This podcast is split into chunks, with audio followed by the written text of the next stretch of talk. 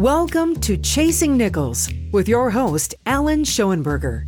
Chasing Nickels is the podcast that helps business owners focus on actions that will have the greatest impact on their business. Now, here's your host, Alan Schoenberger.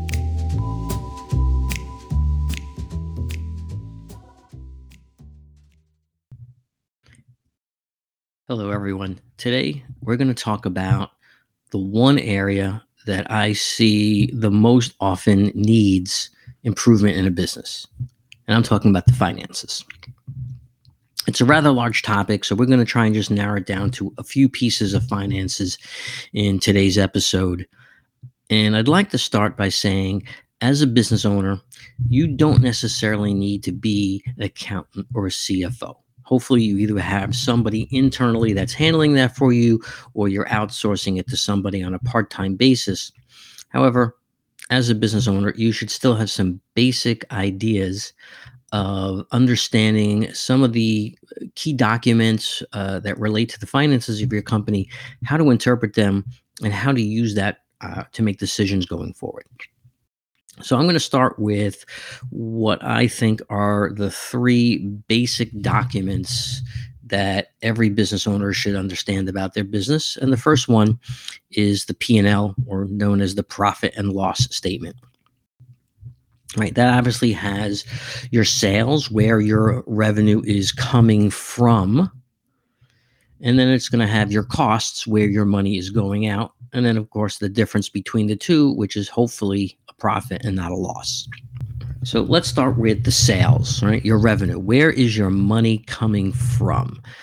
So, a properly done profit and loss statement is going to show not only how much money you have coming in every month, every year, but where that money is coming from, especially handy if you have multiple lines of business. You should know exactly what the sources of your income or sales are. And then you can use that information to determine uh, how you want your business to grow. And you can use the information of knowing where your revenue is coming from within multiple lines of business to do a further determination to see if each of those lines of businesses or service areas or products, whatever they may be, is each of them profitable.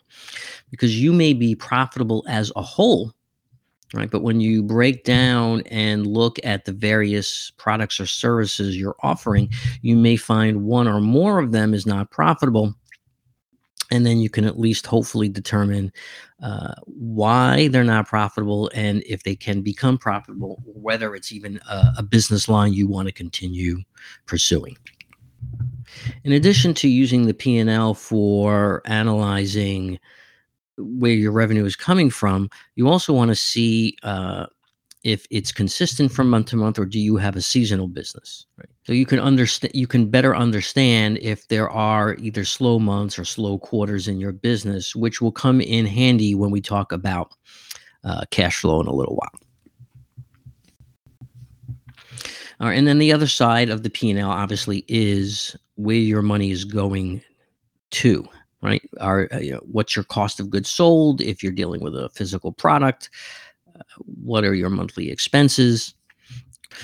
All of that should be analyzed and should be in line with your revenue. Meaning, if my revenue is doubling from one month to the next, I actually would expect my cost of goods sold to go up roughly in line. It may not be exact, uh, but if I'm actually seeing cost of goods going down in a month where revenue is going up, that's going to be a red flag for me. Uh, and I'm going to know something might not be right and needs to be investigated further. Uh, and then the last piece of it, obviously, is like I said, your profit or your loss. And if you are making a profit, which hopefully you are, uh, what the profit margins are. Meaning, what percentage does the profits of your company represent on overall sales? Uh, and there's no one right answer to that because that differs from industry to industry. So you really need to know uh, what the industry norms uh, for your particular business is to know if you're earning a reasonable profit margin. For example, supermarkets work on a very small, razor thin margin of only 1 or 2%, while there are other business lines out there that might make 20 or 25%. So again, don't necessarily think, oh, I'm, I'm making, uh, you know, 25% profit margins. That's great. You may be happen to be in a very highly profitable business where the norm is 30%. So you really need to know what your industry norms and averages are. And then the second document is your statement of cash flows, which is basically showing uh, month to month how much money is coming into your company as well as how much is going out.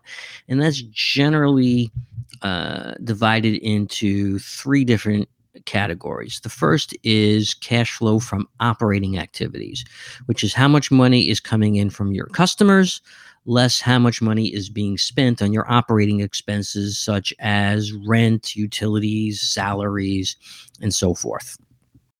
The second is cash flow from investing activities, which reflects uh, funds spent on fixed assets such as property, or maybe it's interest income from uh, money in a bank.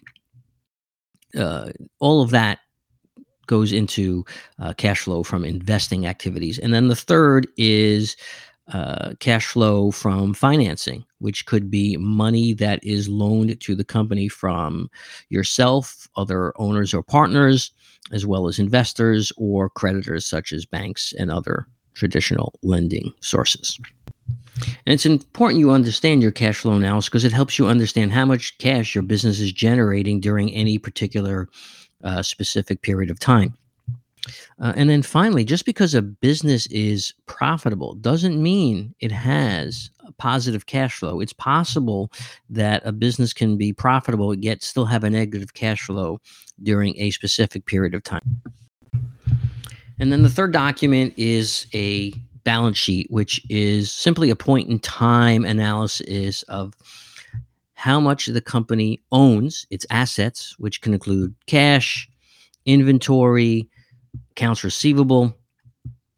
And on the other side are the liabilities, which is obviously what a company owes, any payroll expenses, rent and utility payments, any outstanding debt being paid off to a lending institution.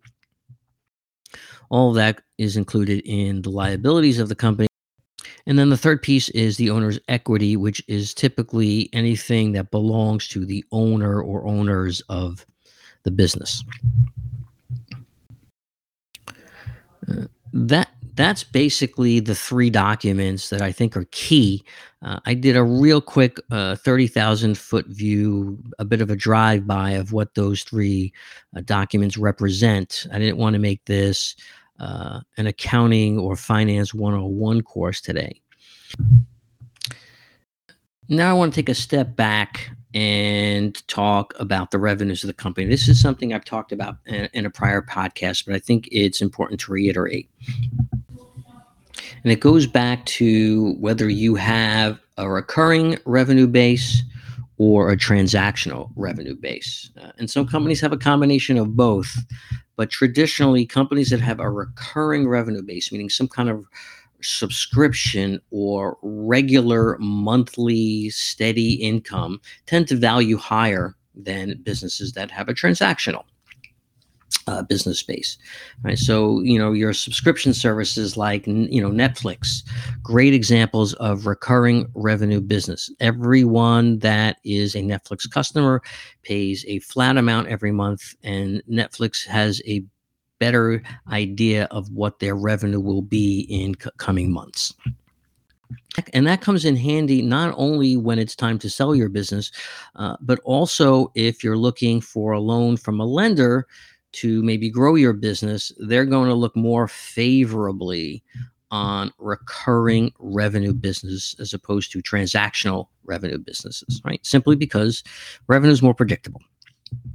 If your revenue and your income is more predictable, then it's going to be uh, more likely you're going to repay a loan. Rather simple. Uh, and don't get hung up if you are a transactional revenue business that you need to transform your business 100% to a recovering revenue base.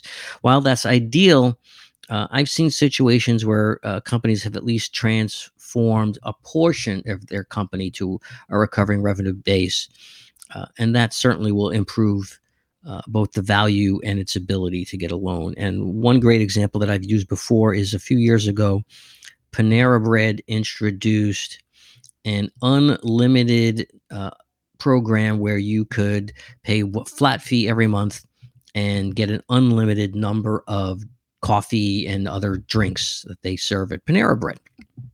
And I thought that was a great example of a company that's normally a you know a transactional revenue base where you know cust- if the customers don't come in to buy a meal, they're not making money that day or that month. The idea now that they have a regular steady monthly income of people who are members of their unlimited coffee club at least steadies some of Panera's revenue on a monthly basis. So try and think about ways that you can at least transform at least a portion of your revenue to a recurring revenue base. And then the last thing that I'm going to mention on finances for this episode uh, is another thing that I see happen all too frequently is try not to mix your personal expenses with your business expenses. If you're a startup, it's real easy. Don't do it from the get go. Uh, and if you've been running your business for years and you are kind of you know mixing your personal and business expenses, I would say the one takeaway you should take away from today's episode is to start segregating those expenses and get your house in order, so to speak. So I'm going to challenge you to make today the day you learn more about the finances of your company. You don't necessarily need to be that CFO or CPA, but you should have a basic understanding of where your money's coming from, where it's going, and hopefully working with those CFOs and CPAs to make better decisions for your company going forward. As always, I'm available to talk about finances. It's what I do all day, every day. And I can be reached on my website, at chasingnickelspodcast.com. Take care, everyone.